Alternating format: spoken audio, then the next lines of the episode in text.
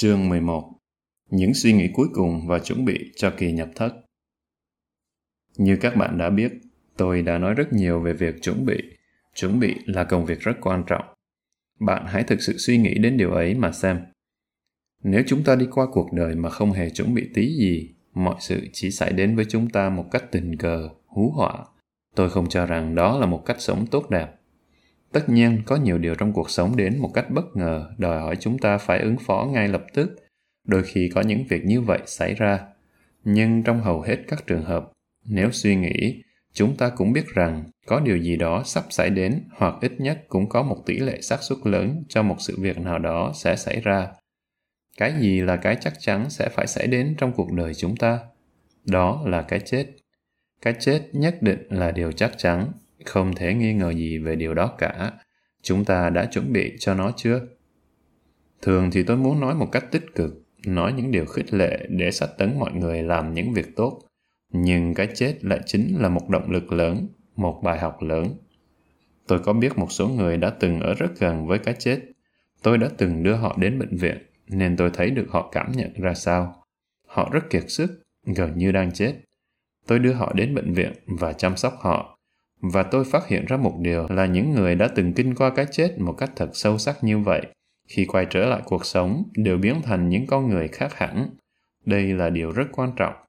Vì vậy, mặc dù chắc chắn một điều là trước sau gì mình cũng phải chết, nhưng chúng ta không hề biết cái chết sẽ đến lúc nào. Hôm nay hay 50 năm nữa, ai biết? Nó có thể đến vào ngày hôm nay, ai mà biết được. Tốt hơn cả là phải chuẩn bị trước. Chúng ta đều biết khóa thiền tích cực này sắp bắt đầu bởi vì chúng ta đã chuẩn bị cho nó. Tốt nhất là phải chuẩn bị và hiểu rằng không phải sự hành thiền của bạn bắt đầu từ ngày khai giảng, nó đã khởi sự từ lâu trước đây rồi.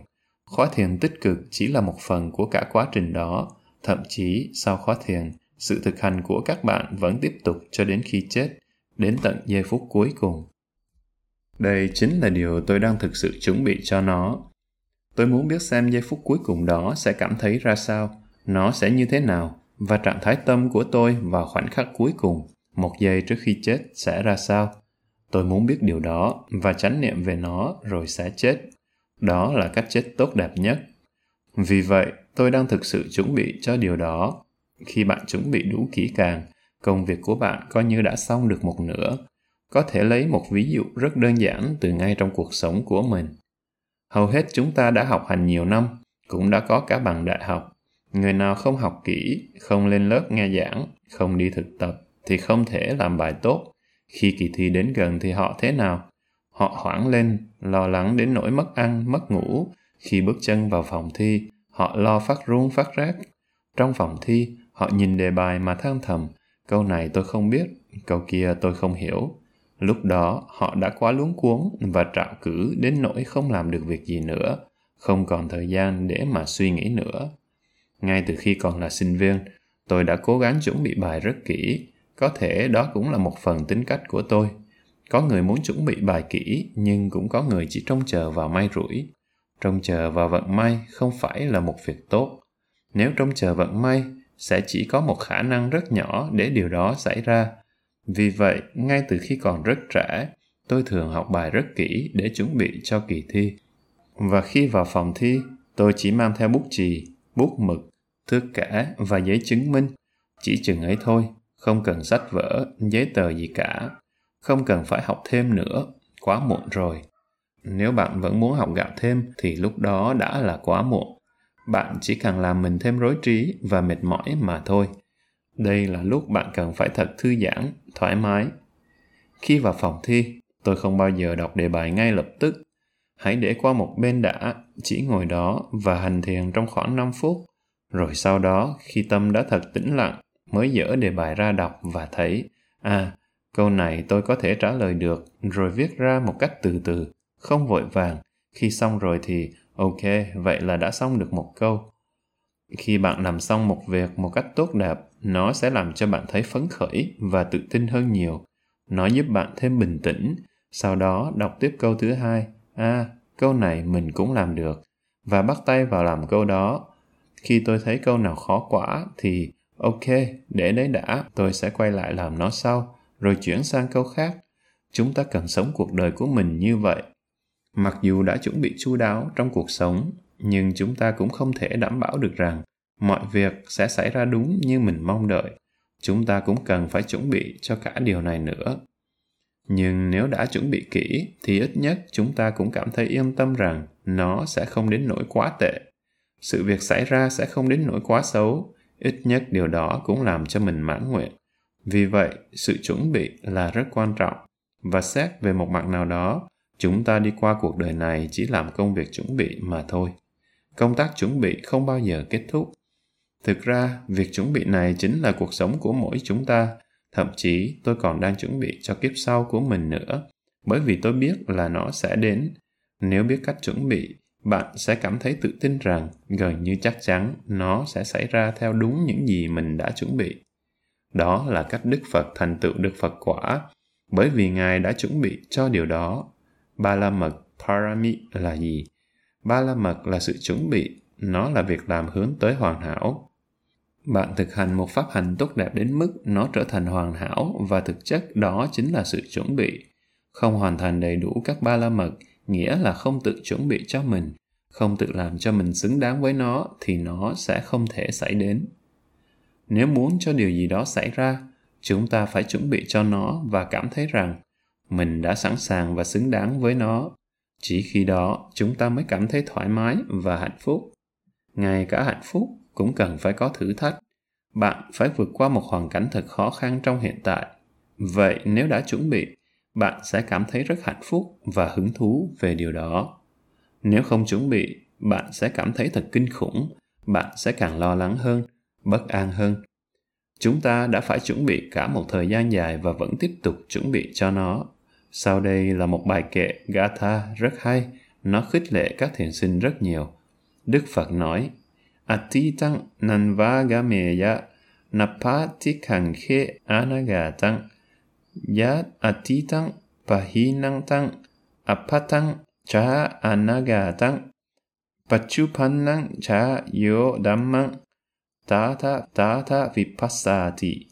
Asangherang asangkupang tam vidva manu bruhaye acheva kichang atapang ko chanya maranang suve nahino sangarang tena mahasenena machuna evam viharan ataping ahoratang atang ditang tang ve bahadekaratoti santo achikhate muniti. Quá khứ không truy tìm, tương lai không ước vọng. Quá khứ đã đoạn tận, tương lai lại chưa đến. Chỉ có pháp hiện tại tuệ quán chính là đây. Không động, không rung chuyển. Biết vậy nên tu tập. Hôm nay nhiệt tâm làm, ai biết chết ngày mai. Không ai điều đình được, với đại quân thần chết, trú như vậy nhiệt tâm. Đêm ngày không mỏi mệt, xứng gọi nhất dạ hiền, bậc an tịnh trầm lặng. Kinh nhất dạ hiền giả, trung bộ kinh. Quá khứ không truy tìm atitang nanvagameya nghĩa là không đi về quá khứ hoài. Điều đó không có nghĩa chúng ta phải hoàn toàn quên quá khứ. Nghĩa của câu này thực ra đã rất rõ ràng. Nếu bạn thực sự nhìn hoặc lắng nghe một cách cẩn thận, đừng nghĩ mãi về quá khứ. Nó chẳng đi đến đâu cả. Chỉ nghĩ quanh, nghĩ quẩn mà thôi. Nếu có điều gì đó lợi ích mà bạn có thể nhớ lại từ quá khứ, thì hãy nhớ lại và tận dụng nó. Chúng ta phải nhớ quá nhiều thứ. Nào là số điện thoại, các loại địa chỉ, quá nhiều thứ cần phải nhớ có rất nhiều điều đã xảy ra hoặc chúng ta đã từng làm trong quá khứ, chúng ta cũng phải nhớ. Nhưng chỉ nên ghi nhớ những kinh nghiệm hữu ích đó và sử dụng chúng như là một phần cuộc sống của chúng ta. Điều đó thì tốt.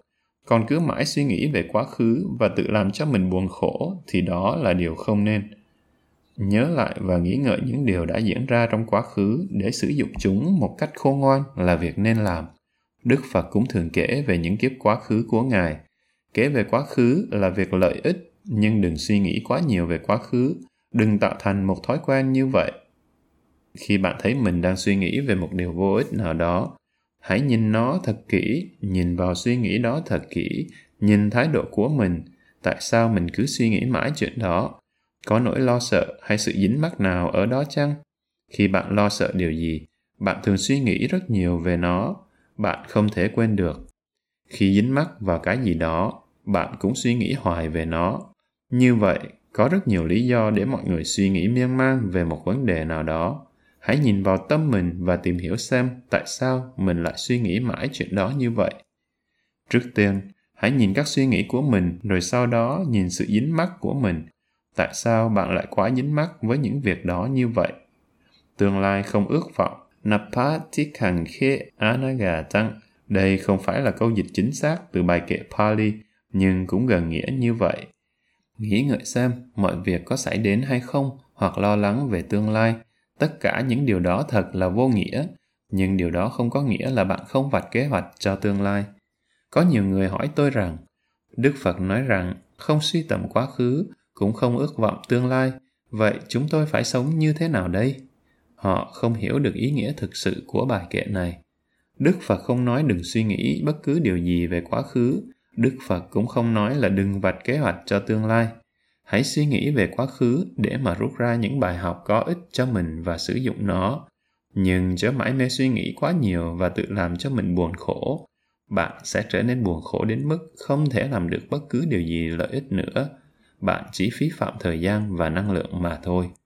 Đối với những người hành thiền thì đó không phải là một việc đúng đắn nên làm.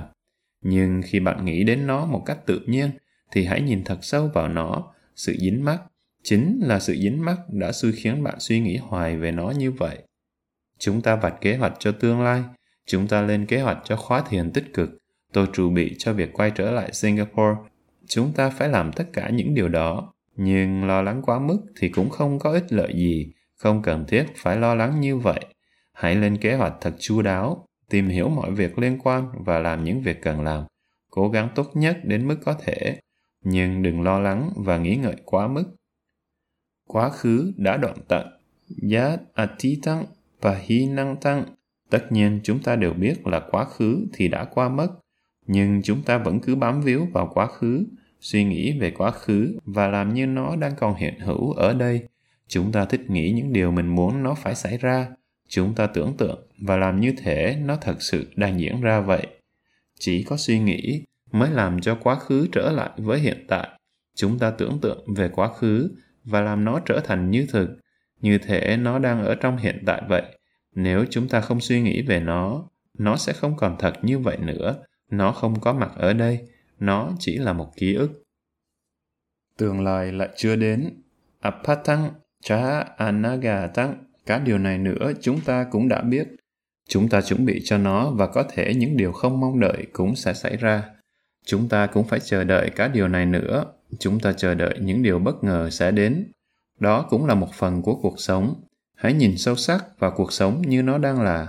Cuộc sống ở đây nghĩa là gì? Nó không phải là 70 hoặc 80 năm, bởi vì đó chỉ là một khái niệm. Cuộc sống đích thực là ở đây và bây giờ. Và nếu nhìn kỹ hơn vào cuộc sống là cái chúng ta đang thấy hiện nay, cái chúng ta đang nghe bây giờ, cái chúng ta đang ngửi thần chúng ta đang cảm nhận trong hiện tại cả chúng ta nếm điều chúng ta đang suy nghĩ. Cuộc sống đích thực là ở hiện tại. Cuộc sống không phải là một ý tưởng hay một khái niệm, mà nó chính là những cảm giác và tri giác của chúng ta tại đây và bây giờ. Khi hành thiền, chúng ta làm gì? Chúng ta chú tâm hoàn toàn vào các cảm giác của mình. Hôm nay, tôi muốn làm rõ từ cảm giác này. Bạn đã hiểu được cảm giác tôi muốn nói đến là gì chưa? Cái tôi muốn nói là, khi bạn cảm thấy lạnh thì đó là một cảm giác. Khi bạn cảm thấy nóng, thì đó cũng là một cảm giác.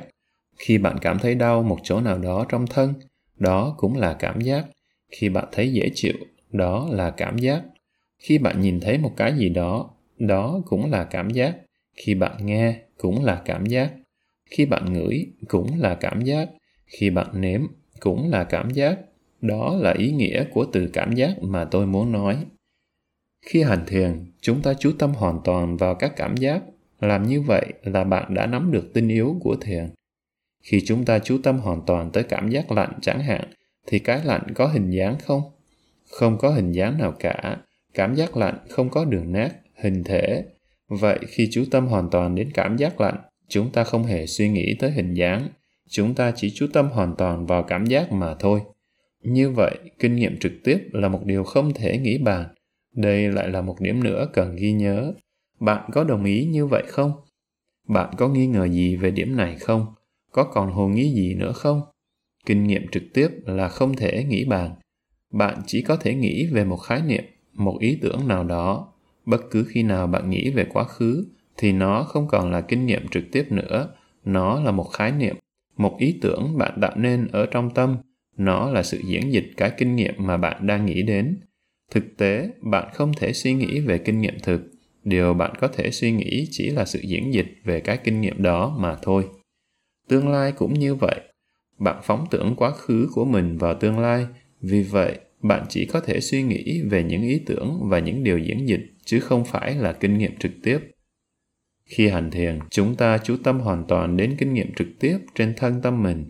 Mỗi khi suy nghĩ sanh khởi chúng ta chú tâm trực tiếp vào nó hoàn toàn chú ý vào suy nghĩ đó có những lúc hoàn toàn không có một suy nghĩ nào sanh khởi, tâm vắng lặng, yên tĩnh và an lạc, và bạn cũng chú ý đến trạng thái tâm đó.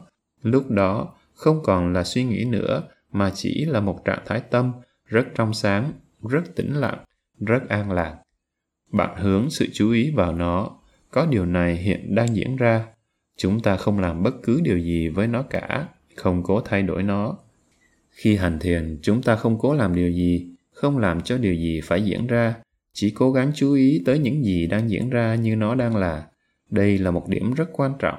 Nhìn thật sâu sắc vào cuộc đời như nó đang là chỉ nhìn thật sâu mà không làm bất cứ điều gì với nó cả. Nhiều người hỏi khi hành thiền thì phải làm gì? Chỉ cần chú ý. Nhưng hầu như tất cả mọi người đều ngạc nhiên khi nghe câu trả lời như vậy họ cứ nghĩ là phải làm một điều gì đó phải tạo ra một cái gì đó làm công này, việc nọ, lăng xăng tạo tác chuyện này, chuyện kia là những việc chúng ta thường làm trong cuộc sống hàng ngày. Nhưng khi hành thiền, chúng ta không làm bất cứ một việc gì cả. Chúng ta chỉ chú ý. Thật đơn giản mà cũng thật khó làm, bởi vì nó quá đơn giản. Chúng ta có thói quen làm cho mọi việc trở nên quá phức tạp. Khi chúng ta cố làm điều gì đó là đã có cái ngã, cái tôi ở trong đó rồi. Trong thiền, bạn không thể làm như vậy. Đặt bản thân bạn sang một bên và để cho thiền tự diễn ra. Không bản ngã không làm một cái gì cả chỉ chú ý hoàn toàn. Điều này rất quan trọng. Nhìn sâu vào cuộc đời như nó đang là ngay tại đây và bây giờ.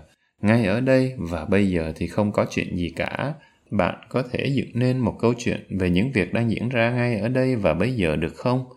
Ở đây và bây giờ không có chuyện gì cả, chỉ có các cảm giác sanh diệt, chỉ có các cảm giác trực tiếp ngay trước mắt mà thôi. Vì vậy, bài kệ này rất rõ ràng. Nếu bạn hiểu được từng chữ trong đó thì nó chính là lời hướng dẫn thiền cho bạn. Nhìn sâu vào cuộc đời như nó đang là, ngay ở đây và bây giờ, hành giả an trú trong an ổn và giải thoát. Pachupannang cha yo dhammang tata tata vipassati. Asanghirang asankupang. nếu bạn có thể giữ tâm mình ngay tại đây và bây giờ với tất cả tâm ý, thì ngay đó đã có sự an ổn. Điều đó nghĩa là tâm bạn không trở lui về quá khứ, cũng không ngóng vọng về tương lai. Do đó có an ổn. Khi bạn hoài tưởng quá khứ hay vọng ngóng tương lai, nghĩa là không có an ổn khi tâm an trú ở ngay tại đây và bây giờ, chú ý đến bất cứ điều gì đang diễn ra trong thân tâm mình, tức là bạn đã có sự an ổn và giải thoát. Bởi vì khi chú ý hoàn toàn thì sẽ không còn suy nghĩ nữa. Thực chất, suy nghĩ chỉ là một nhà tù giam giữ chúng ta. Khi chúng ta chú ý hoàn toàn, tâm sẽ không có tham. Tham thực ra cũng là một suy nghĩ. Không có suy nghĩ, bạn có thể khởi tâm tham được không? Cứ thử mà xem không có suy nghĩ về câu chuyện, về con người, về hoàn cảnh, chúng ta sẽ không thể khởi tâm tham. Như vậy, tâm tham đi liền theo suy nghĩ. Sân cũng vậy, không suy nghĩ về nó, bạn sẽ không thể nổi giận. Ở ngay tại đây và bây giờ, không có cái gì để mà tham đắm, không có gì để sân hận. Đó thực chất chính là giải thoát. Không tham, không sân, chỉ có sự chú ý hoàn toàn. Do đó cũng không có si ám, vô minh, thất niệm hôm nay nhiệt tâm làm đợi đến ngày mai đã quá muộn cái chết đến ai ngờ làm sao có thể điều đình với nó acheva kichang chăng ko chanya maranang suve nahino sangarang tena Mahasenena Machuna. Điều này lại làm tôi nhớ lại một lời ca, đợi đến ngày mai thì đã quá muộn. Đó là một câu hát đâu đó trong bài Bây giờ hay chẳng bao giờ. Ai hát bài đó nhỉ? Tôi không nhớ được nữa. Vì vậy chúng ta phải nhiệt tâm, tinh cần ngay bây giờ, để đến ngày mai sẽ là quá muộn. Cái chết đến bất ngờ, chúng ta không biết mình sẽ ra đi lúc nào. Chúng ta chỉ tin là mình sẽ sống lâu. Ồ, tôi rất khỏe mạnh và còn sống được ít nhất là 20, 30 hoặc 40 năm nữa. Thậm chí tôi còn hy vọng sẽ sống được đến 50 năm nữa. 50 năm nữa, tôi muốn làm việc cho đến ngày cuối cùng, giây phút cuối cùng trong đời. Dù thế nào đi nữa, cái chết cũng có thể đến rất bất ngờ. Hầu hết tất cả mọi người đều chết một cách bất ngờ, nhưng có một số người biết mình sắp chết vì họ đã ngã bệnh một thời gian dài. Thực ra, những người như vậy là những người rất may mắn. Những người biết trước mình sắp chết nhiều tháng hoặc nhiều năm trước đó, họ là những người rất may mắn. Nhiều người nói với tôi, nếu chết, tôi muốn chết ngay lập tức. Như thế sẽ không phải chịu nhiều đau đớn. Nhưng tôi nhận ra rằng những người biết mình đang chết dần chết mòn, lúc đầu thì họ rất buồn khổ và trầm uất, nhưng về sau, nhất là đối với những người hành thiền, họ ra khỏi trạng thái trầm uất đó rất nhanh và họ hành thiền. Họ tận dụng tối đa từng giây phút, từng ngày từng giờ còn lại của đời mình. Mỗi lúc thức dậy, họ rất mừng, tôi vẫn còn sống. Họ tận dụng rất tốt thời gian quý báu của mình. Mỗi khi họ gặp một người nào đó, họ đối xử với một tình yêu thương và quan tâm thực sự, bởi vì họ biết rằng họ chỉ còn được ở bên nhau vài ngày hoặc vài tháng nữa thôi, rồi chia tay mỗi người mỗi ngã, không bao giờ còn nhìn thấy nhau nữa. Tại sao chúng ta lại cứ nghĩ đến những việc khiến mình cay đắng, uất ức làm gì? Tốt hơn cả là hãy nghĩ đến những điều tốt đẹp mà chúng ta có thể làm được cho nhau, những điều chúng ta đã từng làm cho nhau. Hãy đối xử với nhau với sự trân trọng, với lòng nhân hậu, thành thực và cởi mở. Hãy sống thật lòng với nhau. Đó là những điều mà tôi đang cố gắng thực hiện. Tôi không biết các bạn cảm thấy thế nào. Đối với tôi, trong cả một thời gian dài, rất nhiều năm trong cuộc đời, tôi cảm thấy mình đã sống không thực. Tôi chỉ đóng một vai diễn thật khéo, khéo đến nỗi tất cả mọi người đều tin vào điều đó. Nhưng bạn biết không, khi bạn còn tiếp tục vai diễn, còn đóng kịch thì bạn còn cảm thấy mình sống không thực. Bạn không cảm thấy mãn nguyện với cuộc sống của mình. Nhưng tôi muốn sống thật. Tôi thực sự mong muốn tìm hiểu xem tôi muốn gì, tôi cảm thấy như thế nào, tôi là ai, tôi sẽ đi về đâu. Cái chết đến ai ngờ, làm sao chúng ta có thể điều đình được với nó, không thể điều đình Thánh nhân gọi người biết an trú chánh niệm đêm ngày như vậy là người biết cách tốt nhất để sống một mình. Evam viharin attaping ahoratang atang ditang tang ve bahadekara toti santo achikhate muniti. Thánh nhân là những con người minh triết như Đức Phật hay chư vị Thánh Tăng A-la-hán hay bất cứ con người minh triết nào. Đêm ngày sống với chánh niệm nghĩa là chánh niệm đã trở thành ngôi nhà của chúng ta. Người biết cách tốt nhất để sống một mình, con đường cao thượng nghĩa là bên cạnh đó còn có những con đường khác nữa.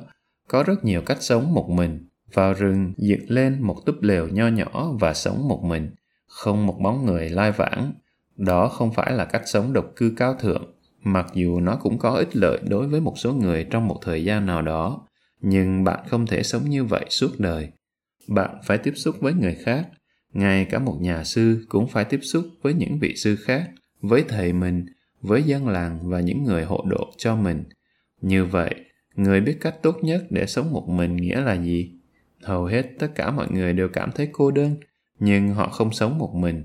Họ chỉ cảm thấy rất cô đơn, mặc dù họ không sống một mình. Bạn vẫn có thể sống một mình được mà không hề cảm thấy cô đơn.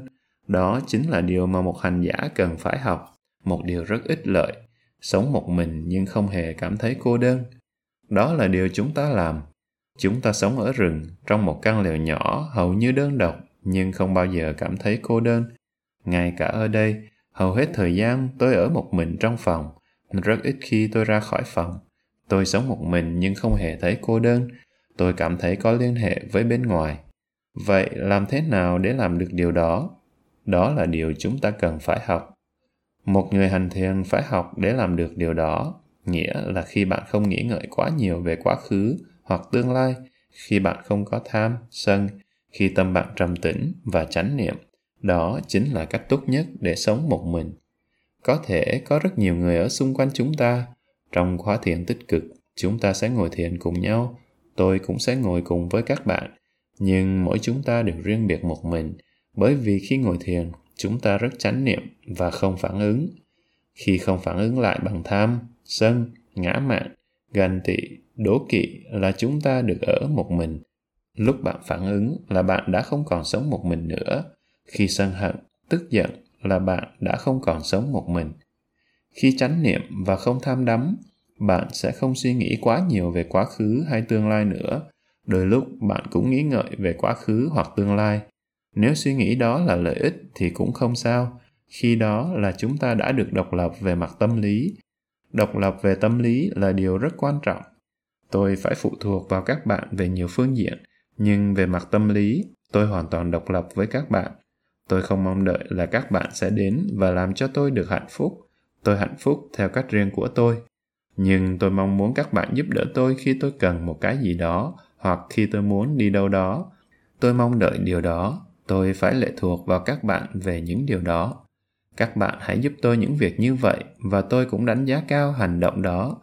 Nhưng tôi sẽ không phụ thuộc vào các bạn về mặt tâm lý tôi hoàn toàn độc lập, và chính điều đó nghĩa là sống đơn độc.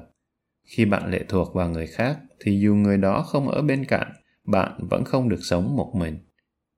Như vậy, khi hành thiền và rèn luyện những đức tính này, bạn sẽ sống đơn độc nhưng không cô đơn. Hãy cố gắng hiểu được sự khác nhau đó. Đó là sự khác biệt lớn. Đức phật khuyến khích chư tỳ kheo đệ tử ngài đi xa và sống độc cư, nhưng ngài không khuyến khích đệ tử sống hoàn toàn tách biệt, xa lạ đó không phải là điều mà đức phật khuyến khích bạn hành thiền và làm cho tâm mình trở nên thật tĩnh lặng, an lạc, không tham, không sân, không ngã mạn, ganh ghét, đố kỵ. Đó là sống độc cư nhưng vẫn liên hệ với mọi người.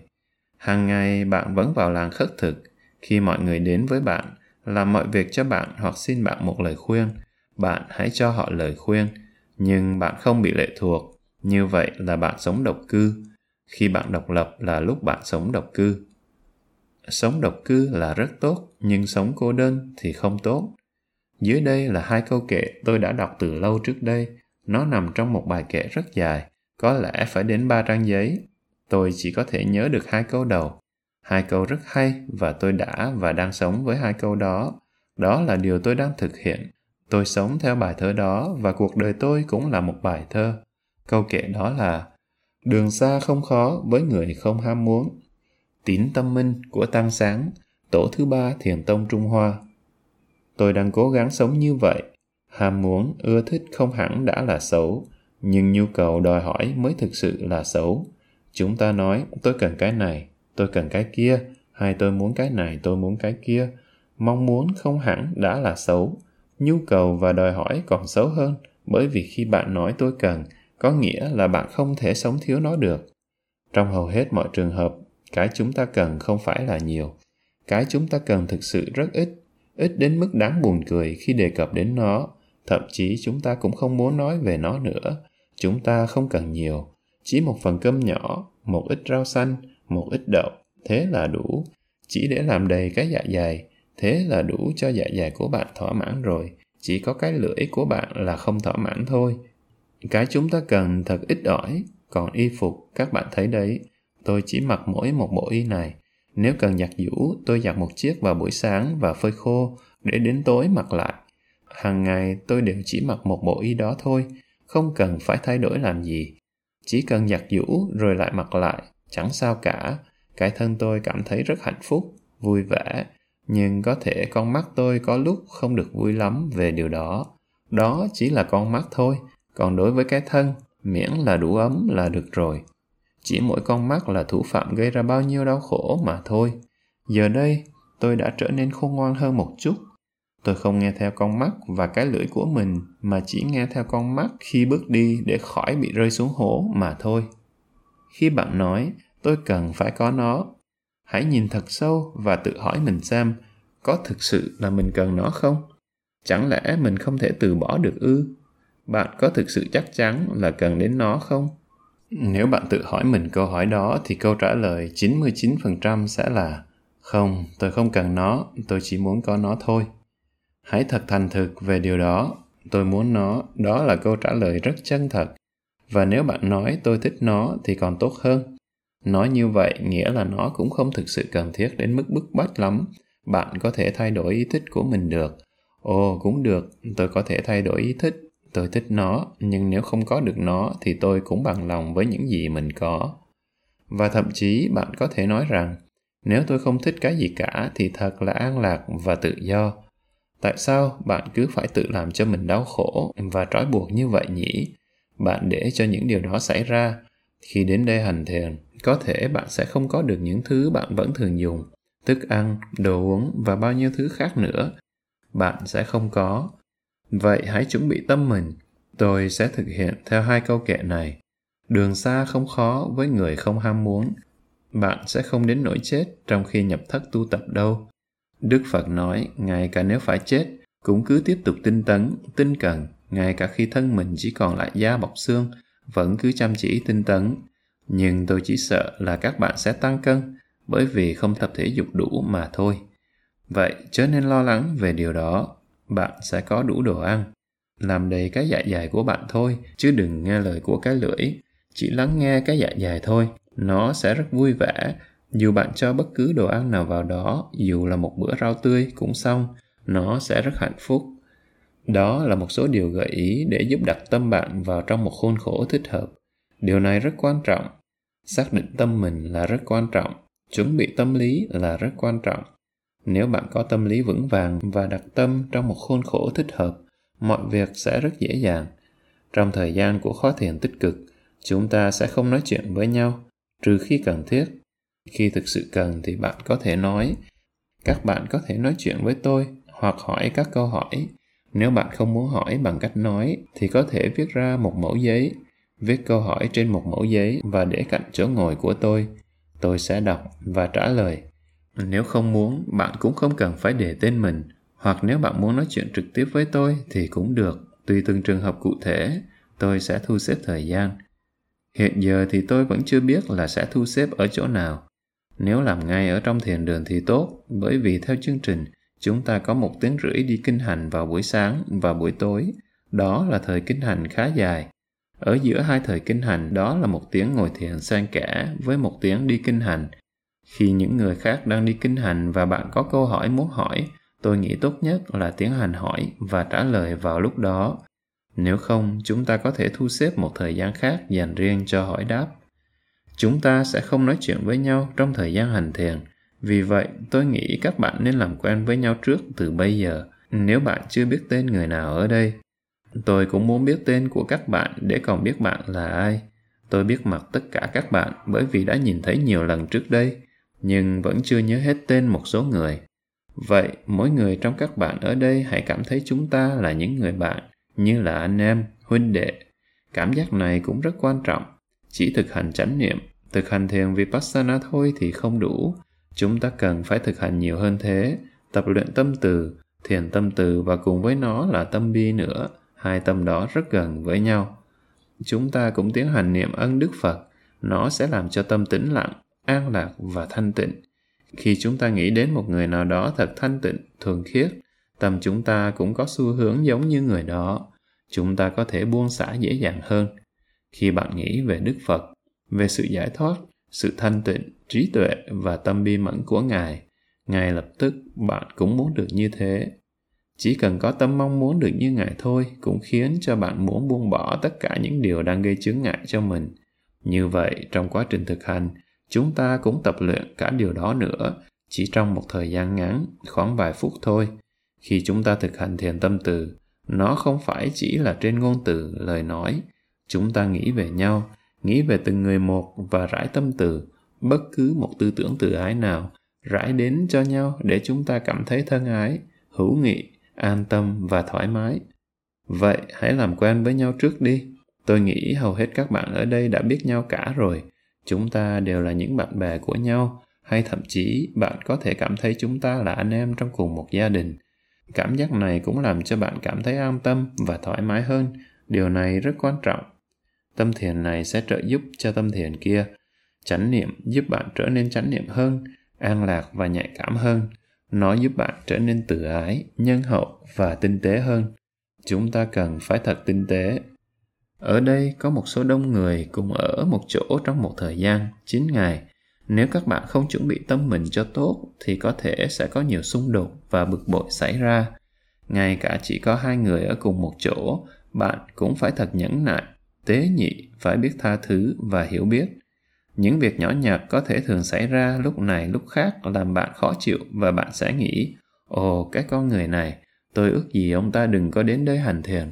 Ông ta nói là đến để ngồi thiền, nhưng nhìn xem, ông ta chạy hết chỗ này đến chỗ kia. Rất nhiều ý nghĩ sẽ diễn ra trong đầu bạn. Khi ăn cùng nhau, tôi biết có nhiều người có tật ăn rất xấu. Họ ăn cùng nhau và đến nói với tôi rằng, cái ông đó thật là tham ăn. Món nào ngon, ông ta cũng gấp rất nhiều. Ông ta còn ăn hết nguyên cả một dĩa đồ ăn tráng miệng. Những việc đại loại như thế sẽ xảy ra. Việc đó cũng rất là người thôi mà. Rất nhiều chuyện sẽ xảy ra, ngay cả chuyện đóng cửa mạnh tay nữa. Đôi khi có người quên, ngay cả tôi cũng có lúc quên và đóng sầm cửa, gây lên tiếng động rất lớn và tôi cảm thấy thật xấu hổ. Thật là thất niệm, mặc dù lúc đó chẳng có ai ở bên cạnh cả. Vì vậy, điều quan trọng là phải cảm thấy rằng chúng ta đang giúp đỡ và hỗ trợ lẫn nhau. Mỗi ngày, khi ngồi thiền, chúng ta rải tâm từ, những ý nghĩ từ ái, hiểu biết và thông cảm, tha thứ cho nhau, làm cho nhau cảm thấy thật an tâm và thoải mái, để bạn không cảm thấy mình đang bị người khác đánh giá. Nếu bạn lỡ làm điều gì đó sai lầm, bạn cũng biết, ồ, không ai buồn bực về chuyện đó đâu. Chúng ta biết, nhưng cũng có đôi lúc chúng ta quên. Vậy hãy làm quen với nhau từ bây giờ đi và hãy cảm thấy chúng ta là thành viên trong một đại gia đình. Đó chính là tâm từ. Tâm từ không phải là thứ suy nghĩ cầu mong cho tất cả chúng sanh được hạnh phúc, an vui, à quên mất trừ cái thằng cha chết tiệt ấy. Ở Miến Điện có một bài về như vậy đấy, tôi không nhớ được cả bài như thế nào. Trừ bọn quái thai, mũi, rận và quạ, còn lại cầu mong cho tất cả chúng sanh được hạnh phúc, an vui. Thật là tức cười, nhưng thực tế đúng là như vậy đấy. Tôi hy vọng là các bạn hiểu được những chỉ dẫn căn bản để hành thiền. Bây giờ các bạn vẫn có cơ hội để nêu các câu hỏi. Nếu các bạn còn điều gì hồ nghi về kỹ thuật hành thiền cơ bản, về phương pháp hay chỉ dẫn thực hành, xin mời cứ hỏi cho rõ. Hỏi và đáp Vâng, chúng ta sẽ có thời gian dành riêng để trình pháp. Bạn có thể hỏi các câu hỏi hay kể về các kinh nghiệm của mình và nhận lấy lời hướng dẫn. Bạn cũng có thể hỏi các câu hỏi một cách riêng tư. Tôi sẵn lòng giúp đỡ các bạn bằng bất cứ cách nào có thể. Sự chuẩn bị này là để giúp các bạn thu được lợi lạc nhiều nhất từ 9 ngày hành thiền tích cực này. Bởi vì trong 9 ngày quý báu, thì một ngày có được cũng là vô cùng quý báu. Đây không phải là việc bạn lúc nào cũng có thể làm được. Thực sự đây là một công việc rất đặc biệt, rất hiếm làm. Tôi muốn các bạn thu được nhiều lợi lạc nhất, thực sự thích thú và thực sự cảm nhận được rằng, ồ, thật đáng làm và sau này bạn sẽ nhớ lại, ồ, tôi rất vui là đã làm điều đó. Rất hiếm có cơ hội làm công việc này. Nó sẽ trở thành một kỷ niệm và bạn sẽ cảm thấy hạnh phúc về nó. Điều đó sẽ giúp bạn tiếp tục hành thiền. Bạn sẽ thực sự học thiền, rồi bạn sẽ kinh nghiệm được một số tuệ giác sâu sắc. Nó sẽ trợ giúp bạn trong suốt quãng đời còn lại và tôi nghĩ thậm chí trong cả kiếp sau nữa. Bởi vì một tuệ giác thâm sâu sẽ có năng lực rất mạnh, nó có thể ảnh hưởng đến bạn trong rất nhiều kiếp sống. Bạn chỉ cần hiểu được rằng đây chỉ đơn thuần là những hiện tượng vật lý, không phải là một chúng sanh, một thực thể nào, và đây đơn thuần chỉ là những hiện tượng tâm lý, không phải chúng sanh hay một thực thể. Chỉ cần có được tự giác đó, thật sâu sắc và rõ ràng, nó có thể ảnh hưởng đến bạn trong rất nhiều kiếp. Mỗi khi nghe pháp, bạn sẽ hiểu ngay lập tức, đúng, điều đó rất đúng, nó có một sức mạnh rất lớn. Trí tuệ có năng lực vô cùng to lớn trí tuệ, chánh niệm và sáng suốt là những điều mà hầu hết chúng ta không thực hành trong mọi lúc. Chúng ta đã từng trải qua rất nhiều kiếp quá khứ. Tôi không biết chính xác, nhưng chỉ cần đoán định theo kiến thức pháp học thì có thể nói là trong những kiếp trước, chúng ta chưa được hành thiền nhiều. Có thể chúng ta đã làm phước thiện khá nhiều, bố thí, giúp đỡ người, giữ giới và tất cả những việc thiện khác có thể chúng ta đã từng làm. Rất có thể, nhưng rất hiếm khi chúng ta thực sự hành thiền. Rất hiếm khi chúng ta thực sự được hành thiền và thâm nhập sâu sắc để thấy được bản chất của mọi sự. Nếu bạn thực sự suy nghĩ về nó, những điều bạn sẽ làm ở đây có thể là những điều bạn chưa bao giờ làm trong quá khứ và trong tương lai tôi cũng muốn tiếp tục làm như vậy. Những khóa thiền tích cực dài hơn 15 hay 20 ngày. Nếu chúng ta có thể thu xếp được thì tôi cũng rất vui lòng quay trở lại đây để giúp đỡ các bạn. Nếu có thể, chúng ta sẽ làm điều đó, nhưng cũng không chắc chắn là có thực hiện được hay không. Nhưng nếu thực sự toàn tâm toàn ý, thì rồi nó cũng sẽ đến thôi. Hỏi và đáp Con người ta thường rất hãnh diện, tự hào về cái ghế của mình và trong hầu hết mọi trường hợp, cái ghế của họ sẽ cho thấy họ là ai. Lấy một ví dụ chẳng hạn, có người nói với tôi rằng nếu bạn đi vào một cơ quan nào đó thì độ lớn của phòng làm việc sẽ nói cho bạn biết người đó là ai. Nếu bạn thấy một chậu cây cảnh trong phòng thì cái cây đắt giá và quý hiếm đó sẽ nói cho bạn biết chủ nhân của nó là ai. Xếp trưởng, càng nhiều cây và càng đắt tiền thì chức vụ càng cao hơn. Nếu không đủ chỗ thì cả căn phòng đầy những chậu cảnh. Chúng ta quá hãnh diện về những gì mình mặc trên người, về chiếc ghế mình ngồi, về chiếc giường mình ngủ. Chúng ta phân biệt cao thấp với nhau bằng chiếc ghế. Anh không được ngồi cái ghế đó, chỗ đó dành cho một nhân vật quan trọng. Khi nguyện giữ bác quan trai giới, giữ tám giới, chúng ta cố ý khiêm nhường, không tự khoe mình bằng y phục và ghế ngồi, không ngồi chỗ cao và sang trọng. Điều đó cũng ảnh hưởng đến tâm mình nữa. Tôi rất vui là bạn đã đề cập đến chuyện đó. Bác con trai giới không có nghĩa là tước đoạn của bạn những nhu cầu thiết yếu của cuộc sống. Chúng giúp bạn hành thiền, làm cho cuộc sống của bạn giản dị hơn. Nếu không quen giữ tám giới, có thể bạn sẽ nghĩ, ồ thật là khó. Nhưng nếu bạn sẵn lòng thì dù không quen, bạn sẽ thấy là đến ngày thứ hai mọi việc sẽ đâu vào đấy.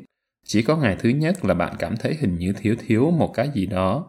Bạn có thể uống thật nhiều nước sinh tố để thay cho bữa tối. Ăn sáng no, ăn trưa no, và buổi tối thì uống sinh tố. Uống nước hoa quả cũng rất tốt cho việc hành thiền. Uống nước không làm cho bạn nặng nề và mệt mỏi, nó cung cấp cho bạn nhiều năng lượng và bạn cũng cảm thấy thân thể nhẹ nhàng. Hãy làm cho cuộc sống của bạn thật đơn giản và tiết kiệm thời gian nữa, rất quan trọng. Thử nghĩ mà xem, chúng ta phải mất bao nhiêu thời gian để ăn uống? Khi tôi ăn, thường phải mất khoảng 15 phút. Tôi tự dành ra khoảng 20 phút cho việc đó, nhưng thường thì chỉ 15 phút là xong bữa. Khi nghĩ đến khoảng thời gian phải dành cho việc nấu nướng, tôi nghĩ Tại sao cứ phải dành quá nhiều thời giờ để nấu nướng thế nhỉ? Chỉ cần luộc chín, nêm ít muối, thêm chút dầu ăn, rồi ăn là xong. Chỉ cần 10 phút để nấu và 10 phút để ăn. Đúng là cần phải có năng lượng để giữ cho cơ thể mạnh khỏe, nhưng đừng dành quá nhiều thời gian cho việc nấu nướng và suy nghĩ về đồ ăn thức uống. Trước đây tôi cũng như vậy. Khi còn trẻ, mỗi lần bạn bè gặp nhau, chúng tôi nói chuyện này chuyện kia và cuối cùng cũng không biết tại sao câu chuyện lại quay về đề tài ăn uống. Lần nào cũng vậy, đại loại như sáng nay đã ăn món gì, món gì. Sau một lúc, chúng tôi mới chợt nhận ra, này, sao đang nói một chuyện khác rồi cuối cùng lại kết thúc ở đề tài ăn uống thế này? Vì vậy, ăn uống là một phần tương đối lớn trong cuộc sống của chúng ta, trong những nhu cầu của cơ thể chúng ta. Chúng ta không tự tước đoạt quyền lợi của mình cũng không làm hỏng sức khỏe bằng việc nhịn ăn. Chúng ta chỉ ăn cho vừa đủ. Thực ra thì các sản phẩm chế biến từ sữa cũng là một loại thực phẩm, chỉ có hoa quả và nước sinh tố là được phép dùng sau 12 giờ trưa. Trà mặn hoặc trà xanh tôi nghĩ cũng được. Mật ong, nước mía, nước dừa, nước cam, nước chuối áp cũng được phép dùng. Hỏi và đáp Cái chính là làm cho cuộc sống của bạn thật đơn giản. Chúng ta không phải mất thời gian nấu nướng, Mục đích chính là làm cho cuộc sống của chúng ta thật đơn giản và từ bỏ thói tham ăn, tham uống của mình. Bạn có biết đức vua Melinda không? Thỉnh thoảng đức vua cũng giữ bắt quan trai giới. Đức vua chính là người đã hỏi ngài Nagasena rất nhiều câu hỏi trong kinh Mi Tiên vấn đáp. Tên của nhà vua là Melinda hoặc Menander trong tiếng Pali là Melinda. Nhà vua này, bạn có biết ông cẩn thận và khôn ngoan đến mức nào không? Trước khi đến vấn đạo với ngài Nagasena, Bao giờ đức vua cũng thọ trì tám giới trong vòng một tuần và sống trong một căn phòng rất đơn giản chứ không sống trong cung điện xa hoa, gấm vóc.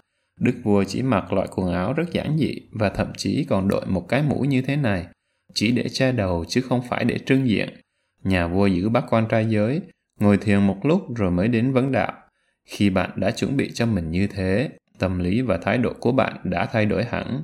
Bạn không còn cảm thấy mình là một ông vua nữa. Bạn có cảm giác mình là một người đi tìm đạo và đã chuẩn bị thân, tâm mình cho việc đó. Đây là một điều rất quan trọng chúng ta phải lưu ý. Nếu ông ta còn cảm thấy mình là một ông vua, thì khi vấn đạo, với cái cảm giác đó, ông sẽ hỏi những câu hỏi ngu ngốc.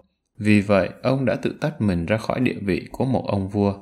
Nhưng không từ bỏ quyền lực, ông chỉ không tham dự việc triều chính và dành một tuần để hành thiền, thọ trì bắt quan trai giới rồi mới đến vấn đạo. Khi đó, ông mới nghĩ ra được những câu hỏi có ý nghĩa và quan trọng. Đó là những điều mà chúng ta nên ghi nhớ, học hỏi và thực hành. Nếu tôi không hành thiền thì sẽ rất khó để nói về thiền. Nếu bạn không hành thiền thì sẽ rất khó để hỏi các câu hỏi về thiền. Nếu bạn làm được tất cả những sự chuẩn bị này thì khi đó bạn sẽ biết cần hỏi những gì. Và nếu phải nói thì tôi cũng sẽ biết cần phải nói cái gì. Các bạn cũng không nên mang theo đồ vật gì quý giá đến đây cả. Nó chỉ làm cho bạn bận tâm thêm mà thôi. Hỏi, khi chúng ta theo dõi các cảm giác, chúng ta vẫn hay biết hơi thở được chứ?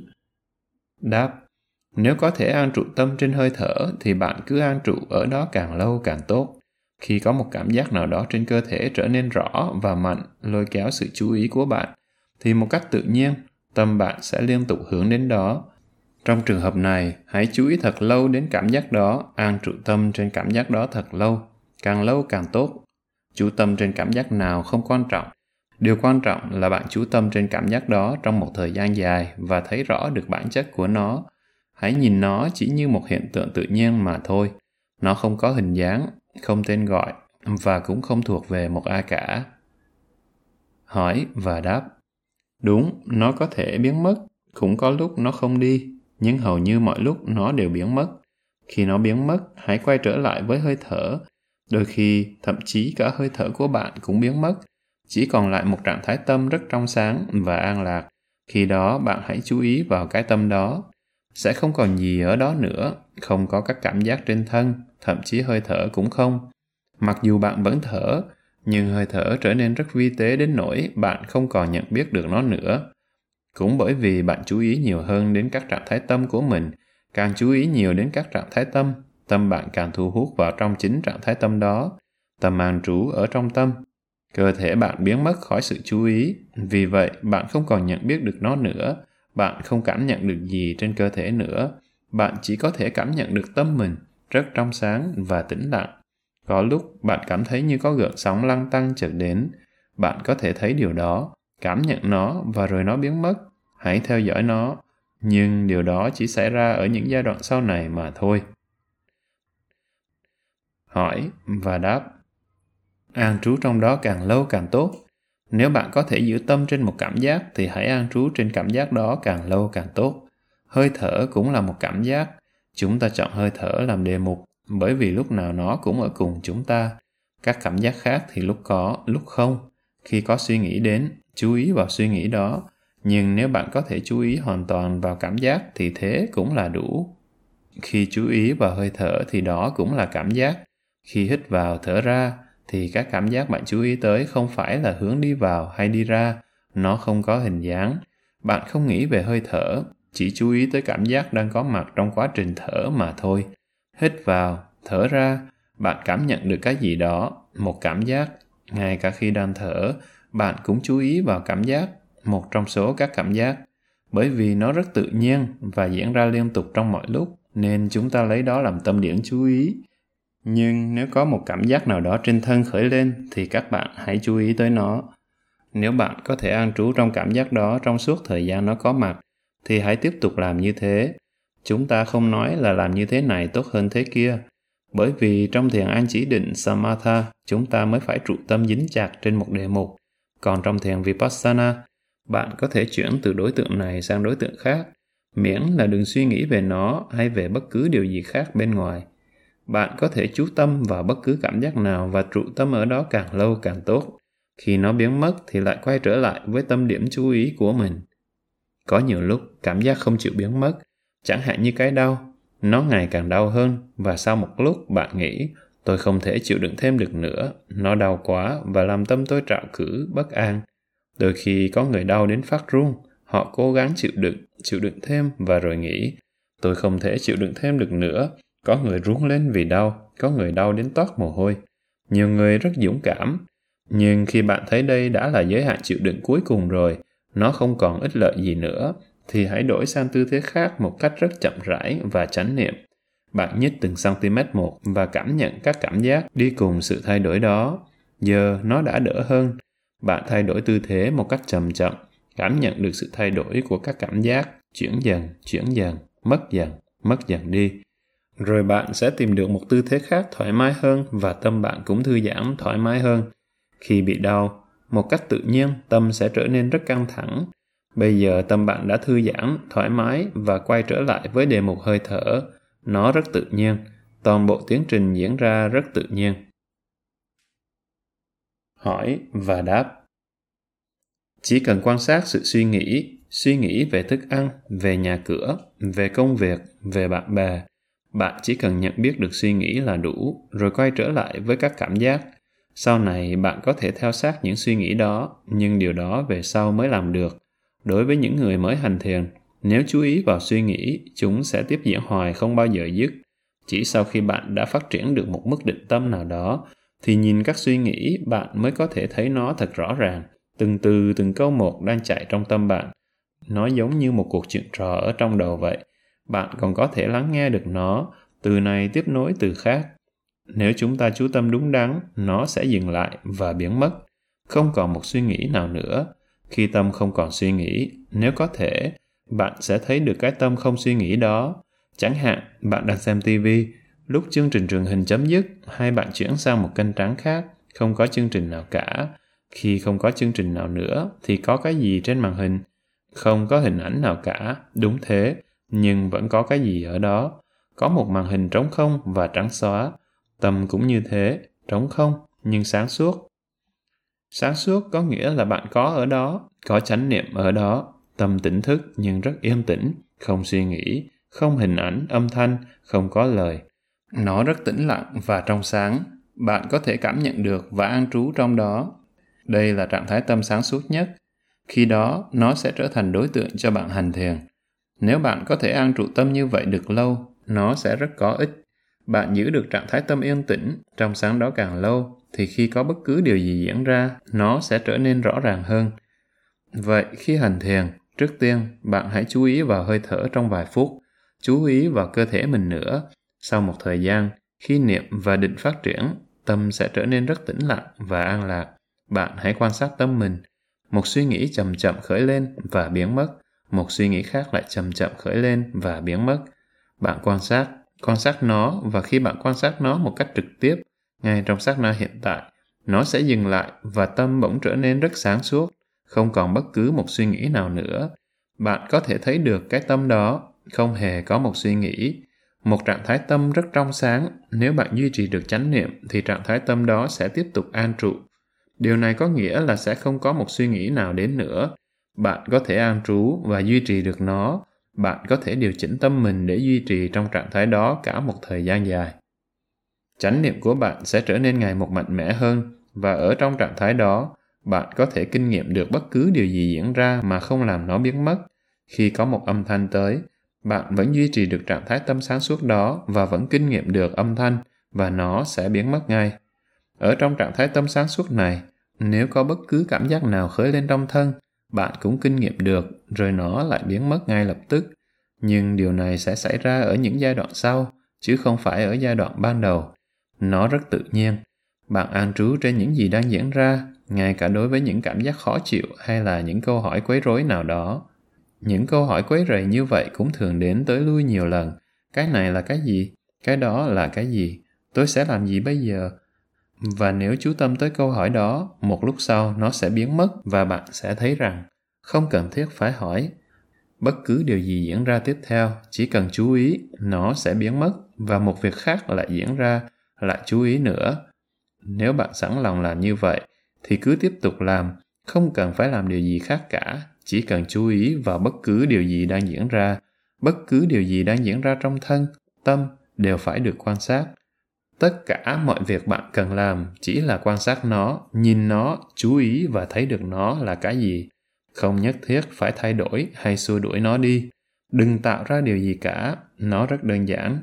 Nếu bạn làm như vậy, tâm của bạn sẽ trở nên rất tĩnh lặng, rất êm tĩnh. Bạn không phải làm bất cứ một điều gì cả. Đó là một loại định rất tĩnh lặng. Đôi lúc không có một điều gì diễn ra cả, tâm rất tĩnh lặng và trong sáng. Bạn có thể thấy được cái tâm đó rõ ràng hơn. Bạn có thể thấy rằng nó rất tĩnh lặng. Bạn cảm nhận được sự tĩnh lặng đó, bạn kinh nghiệm được tâm định đó. Khi ở trong tâm định này, tâm bạn rất sáng suốt, giống như một ánh đèn hay như một ngọn nến thắp sáng trong hang đá vậy, trong một hang đá sâu và không hề có chút gió. Trong hang đó, bạn thắp lên một ngọn nến và nó cháy sáng, nhưng ngọn lửa rất tĩnh lặng, như vẽ trong tranh. Đôi lúc bạn có thể thấy tâm mình cũng như vậy, rất tĩnh lặng, không hề lay động. Có lúc bạn thấy tâm mình rất quân bình, vắng lặng. Nó rất mát mẻ, thật tươi mát. Có lúc bạn cảm thấy tâm quân bình đến mức không phải làm bất cứ điều gì cả, rất quân bình, thật nhiều tâm xã. Có lúc bạn lại thấy mình có rất nhiều nghị lực, rất nhiều đức tin để tiếp tục thực hành. Bạn không muốn đứng dậy nữa, bạn không muốn đi ra ngoài hay làm bất cứ việc gì khác nữa. Bạn chỉ muốn cứ tiếp tục hành thiền như vậy thôi. Đôi lúc, thậm chí bạn còn tự bảo mình, tôi có thể ngồi nguyên như thế này mãi. Nếu tâm bạn nói như vậy, thì bạn thực sự có thể ngồi mãi được. Chỉ có đôi lúc nó lại bị suy yếu đi. Thực ra, tất cả mọi thứ đều biến dịch. Hỏi, tôi cảm thấy giả dưỡi buồn ngủ và biết rằng có ngồi thiền tiếp thì cũng chẳng đi đến đâu. Thì có nên đứng dậy và đi kinh hành không?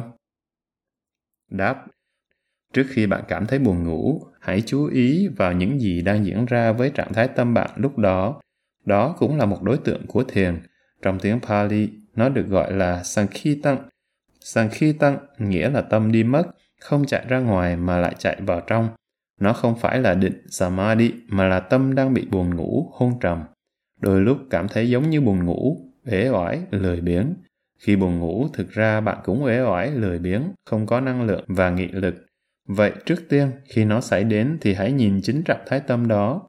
Quan sát bất cứ điều gì đang diễn ra trong hiện tại còn quan trọng hơn vượt qua nó. Khi điều đó xảy đến, hãy chú ý nhiều hơn. Đôi khi chỉ cần chú ý hơn và tự làm mình tỉnh thức. Bây giờ tôi phải chú ý nhiều hơn nữa, sẽ làm cho bạn tỉnh táo trở lại.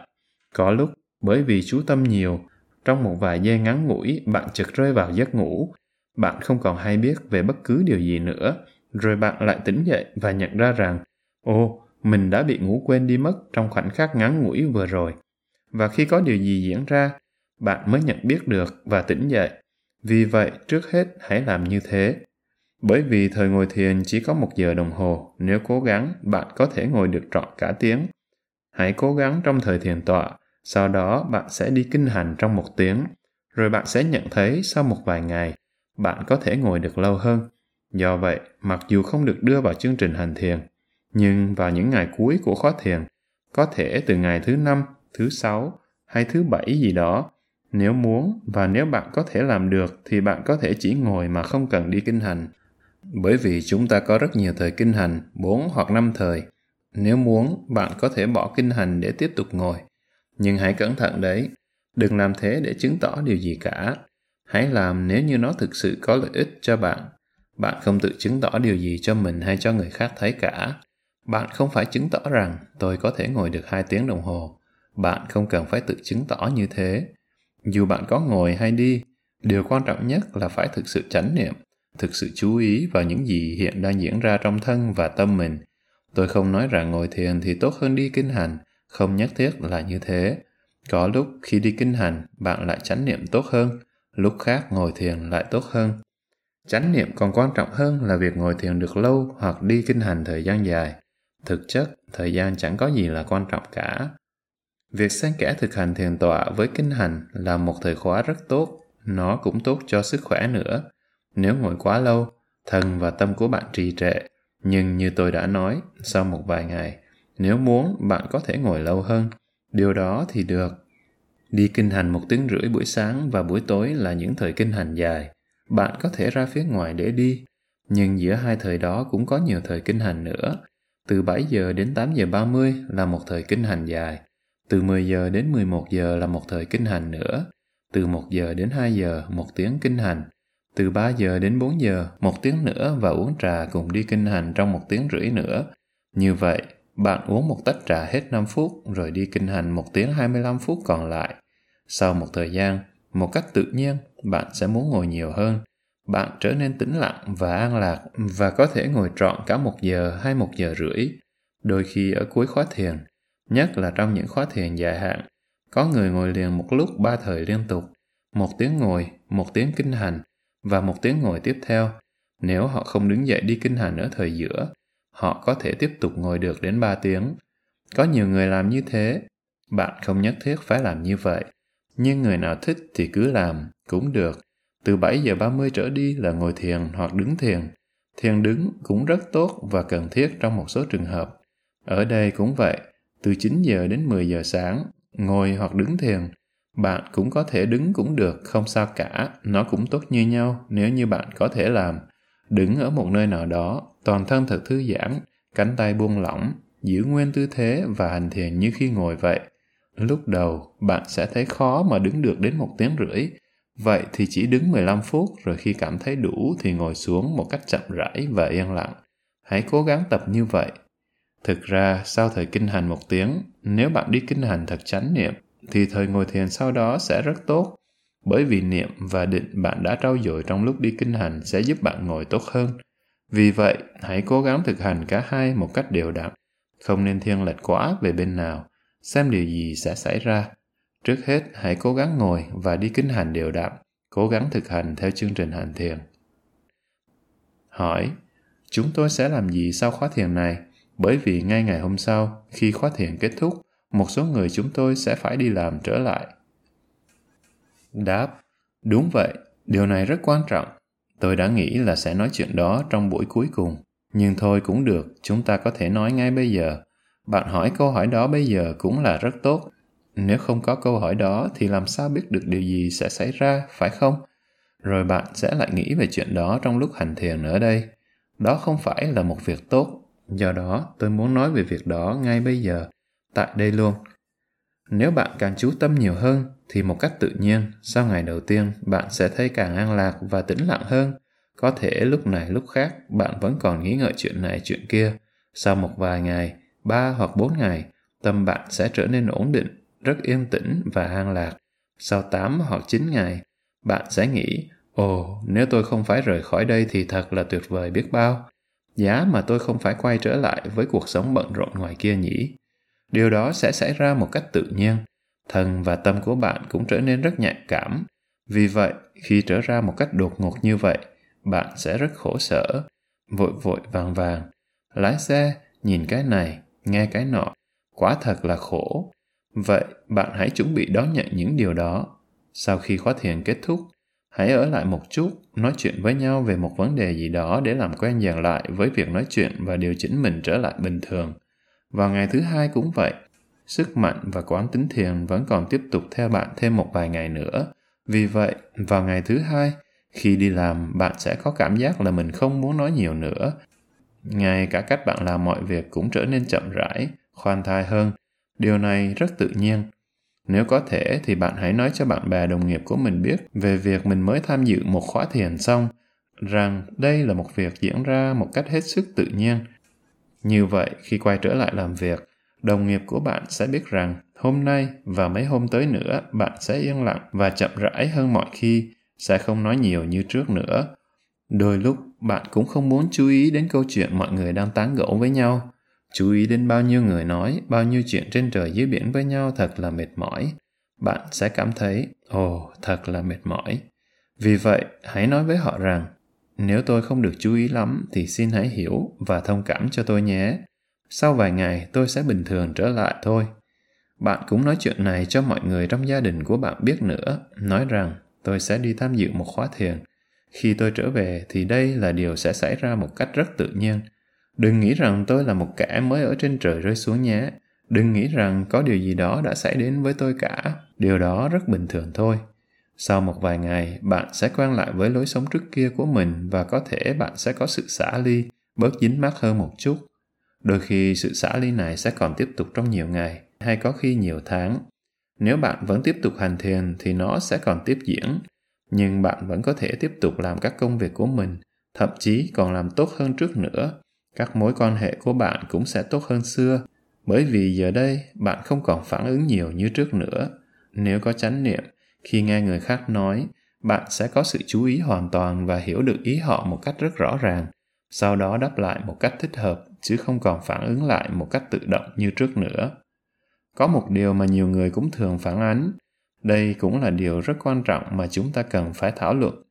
Nhiều người nói rằng khi bạn thật chánh niệm, bạn sẽ mất đi tính nhanh nhạy, không còn phản ứng nhạy bén như trước nữa. Bạn sẽ trở nên khoan thai, trầm tĩnh hơn. Trước khi nói điều gì, bạn thường nghĩ thêm một vài giây rồi mới nói. Trước kia thì bạn cứ nói, nói mà không suy nghĩ, cũng không ý thức được là mình đang nói cái gì nữa. Nhưng sau này, khi đã trở nên chánh niệm hơn, trước khi nói điều gì, bao giờ bạn cũng nghĩ trước. Nhiều lúc bạn cũng chẳng nói nữa, bởi vì thấy không cần thiết. Vì vậy, mọi người xung quanh có lúc sẽ nghĩ, hình như anh ấy định nói điều gì đó, nhưng không biết có điều gì đã xảy ra. Bạn sẽ biết là mình muốn nói về vấn đề gì. Bạn thấy được điều đó và suy nghĩ, không cần thiết, đừng nói. Đó là một số điều mà chúng ta cần phải biết. Có thể những điều này sẽ trở thành một khó khăn nào đó trong cuộc sống của bạn. Nhưng nếu bạn tiếp tục một cách đầy tự tin và vẫn duy trì hành thiền, sau này nó sẽ không còn là vấn đề nữa và cuộc sống của bạn sẽ ngày càng trở nên có ý nghĩa hơn, có tổ chức hơn, có kỷ luật hơn, ít bị phiền não, bất an hơn, ít phí thời gian hơn và ít hao phí năng lượng hơn. Bạn cũng không háo hức, ham muốn làm quá nhiều thứ như trước kia nữa. Ngay cả đi lại quá nhiều chỗ này chỗ kia, bạn cũng không còn hứng thú nữa. Bởi vì những việc đó thực sự là không cần thiết và không có ích lợi gì cả. Tôi không hiểu tại sao người ta cứ nghĩ rằng họ phải làm một việc gì đó, họ cứ phải tự làm cho mình bận rộn tối tăm mặt mũi suốt ngày như thế. Điều này thực sự đã trở thành một cơn nghiện, một căn bệnh trầm kha. Tại sao cần phải làm quá nhiều như thế? Rất nhiều người trong thời đại hiện nay, nhất là ở phương Tây, nếu bạn không bận rộn, họ sẽ nói là bạn có điều gì đó không bình thường. Họ sẽ nghĩ, sao vậy? Bạn không làm gì cả sao? Ngày nghỉ cuối tuần thì anh làm gì? Ồ, chẳng làm gì cả, tôi chỉ ở nhà thôi. Cái gì? Không làm gì ấy hả? Chỉ ngồi ở nhà thôi ư? Chắc là anh không được bình thường rồi. Chẳng có gì là không bình thường cả. Họ chỉ phát rồ lên, lao bổ đi chỗ này chỗ kia, còn bạn thì không, thế thôi. Bạn tỉnh táo, còn họ điên loạn, vì thế họ lại nghĩ rằng bạn bị điên. Nhưng hãy thật nhẫn nại và nhân hậu, tử tế với mọi người. Hãy hiểu cho họ, đó chính là điều tôi muốn nói. Khi bạn trau dồi định, niệm và có sự hiểu biết sâu sắc hơn, thế giới của bạn thay đổi và bản thân bạn cũng thay đổi. Nhưng bởi vì bạn là một con người đang phát triển, đang trưởng thành, hướng thượng, bạn cần phải nhẫn nại và hiểu biết hơn, tử tế và khoan dung hơn với người khác. Vì vậy, hãy hiểu cho mọi người và tha thứ, cảm thông cho họ, dù rằng họ không hiểu được bạn. Rất nhiều người nói với tôi, ông cố gắng để hiểu chúng tôi, và chúng tôi cũng cảm thấy rằng ông hiểu được chúng tôi. Thế ông có cảm thấy rằng ông muốn chúng tôi cũng hiểu ông không? Tôi trả lời, có chứ. Nếu các bạn hiểu được tôi thì tôi cũng sẽ rất vui. Nhưng nếu các bạn không hiểu được thì tôi cũng có thể hiểu được điều đó. Chúng ta muốn có sự hiểu biết lẫn nhau. Hiểu lầm thật là một điều đau đớn, bởi vì chúng ta là những người cố gắng hành thiền với chánh niệm, với lòng nhân hậu, và từ những hiểu biết, trí tuệ sâu sắc đó, từ tuệ giác, chúng ta cũng cố gắng để hiểu được những người khác. Với sự hiểu biết đó thì cuộc đời của các bạn sẽ thực sự không còn là một vấn đề khó khăn nữa. Có thể lúc đầu họ chưa biết làm sao để thích nghi với sự thay đổi trong thái độ ứng xử của bạn. Vì vậy, về một mặt nào đó, bạn phải tìm cách giúp đỡ họ. Hỏi và đáp Vâng, trong ngày cuối cùng của khóa thiền, chúng ta sẽ nói về một số vấn đề để bế mạc. Do đó, ngày cuối cùng là rất quan trọng. Sau thời ngồi thiền cuối sẽ có một buổi thảo luận nữa. Có một vài vấn đề cần làm rõ, coi như là một buổi kết thúc, một buổi khai mạc và một buổi bế mạc. Đây là một điều nữa. Khi bạn làm một việc gì, hãy làm cho thật hoàn hảo. Giống như khi vẽ một vòng tròn, bạn phải vẽ cho đủ một vòng. Nếu vẽ một vòng tròn mà bạn còn để lại một đoạn tách rời thì trông không đẹp mắt chút nào cả. Khi bạn làm hoàn chỉnh, bạn sẽ cảm thấy đầy đủ, mãn nguyện. Điều quan trọng là phải làm cho hoàn chỉnh. Bạn cũng phải có quyết tâm, sự quyết tâm này cũng là một công cụ rất hữu ích. Một trong mười ba la mật là ba la mật quyết định. Adithana Parami. Adithana nghĩa là gì? Ngôn từ Pali thật là sâu sắc và thú vị. Khi nhìn vào ý nghĩa thâm sâu của mỗi từ, tôi đều thấy chúng rất sâu sắc. Từ tha có nghĩa là đứng, adi nghĩa là vững mạnh, nghĩa là đứng vững, bạn rất mạnh mẽ, vững vàng. Đây là điều nhất định tôi sẽ làm. Bạn có sự quyết tâm. Ngay trong ngôn ngữ phương Tây, người ta cũng dùng thành ngữ đó, to take a stand, xác lập một quan điểm, một lập trường vững vàng. Như vậy, điều quan trọng là không được yếu hèn nhu nhược. Khi bạn muốn làm gì, trước hết hãy học hỏi, tìm hiểu nó một cách kỹ lưỡng đã. Đúng vậy, đây chính là điều mà tôi thích làm.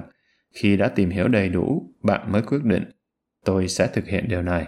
Và khi bạn đã quyết định làm điều đó thì đừng thay đổi nữa, bởi vì nếu bạn cứ thường xuyên thay đổi ý kiến, nó sẽ trở thành một thói quen. Nhất là trong lúc khó khăn, người ta thường hay từ bỏ. Ối dào, nó chẳng làm nên trò trống gì cả, chẳng ích lợi gì nữa. Đôi khi tâm chúng ta rất gian trá và lừa đảo. Nó viện dẫn đủ mọi lý do tốt đẹp để biện minh, rất nhiều lý do, nhiều và nhiều hơn nữa. Có lúc nó nói, việc đó sẽ có hại cho sức khỏe của mình, thôi, bỏ qua đi. Hay là, nghĩ một chút đã, mình có thể làm sao cũng được. Chỉ nghĩ một chút thôi mà. Tâm trí rất lưu manh và hay lừa đảo. Vì vậy, bạn phải xác lập một quyết định vững vàng. Nhất định tôi sẽ làm việc này và tiến hành làm ngay. Trong 9 ngày ở đây, bạn sẽ không chết được đâu, sẽ không có điều gì xảy ra cả. Thực tế, bạn sẽ cảm thấy còn khỏe khoắn hơn, sẽ hạnh phúc và an lạc hơn. Chỉ trong mấy ngày đầu, bởi vì chưa quen ngồi quá lâu, có thể bạn sẽ cảm thấy đau lưng hay đau đầu gối, bị một số đau nhức nhỏ. Tôi bị thoát vị đĩa đệm cuộc sống, thế mà vẫn có thể ngồi được nhiều giờ, không sao cả. Ngay cả khi bị thoát vị đĩa đệm, lúc mới đầu thì rất đau, nhưng ngay cả khi đó tôi vẫn hành thiền được. Về sau cái đau biến mất dần, phải mất đến 3 tháng. Dù sao chúng ta vẫn luôn có thể làm được nhiều hơn là mình nghĩ. Bây giờ chúng ta hãy cùng đánh lễ Đức Phật. Con xin đem hết lòng thành kính làm lễ Đức Thế Tôn. Ngưỡng mong phước báo này sẽ dẫn dắt chúng con tới bờ giác ngộ giải thoát. Con xin đem hết lòng thành kính làm lễ Pháp Bảo. Ngưỡng mong phước báo này sẽ dẫn dắt chúng con tới bờ giác ngộ giải thoát. Con xin đem hết lòng thành kính làm lễ Tăng Bảo. Ngưỡng mong phước báo này sẽ dẫn dắt chúng con tới bờ giác ngộ giải thoát. Rừng thiền viên không, mùa an cư năm 2550, hạ năm 2006. Hết chương 11 các bạn vừa nghe xong sách nói Bản đồ hành trình tâm linh, tác giả Thiền sư Sayadaw Uchotika, dịch Việt Sư Tâm Pháp, người đọc Việt Hùng.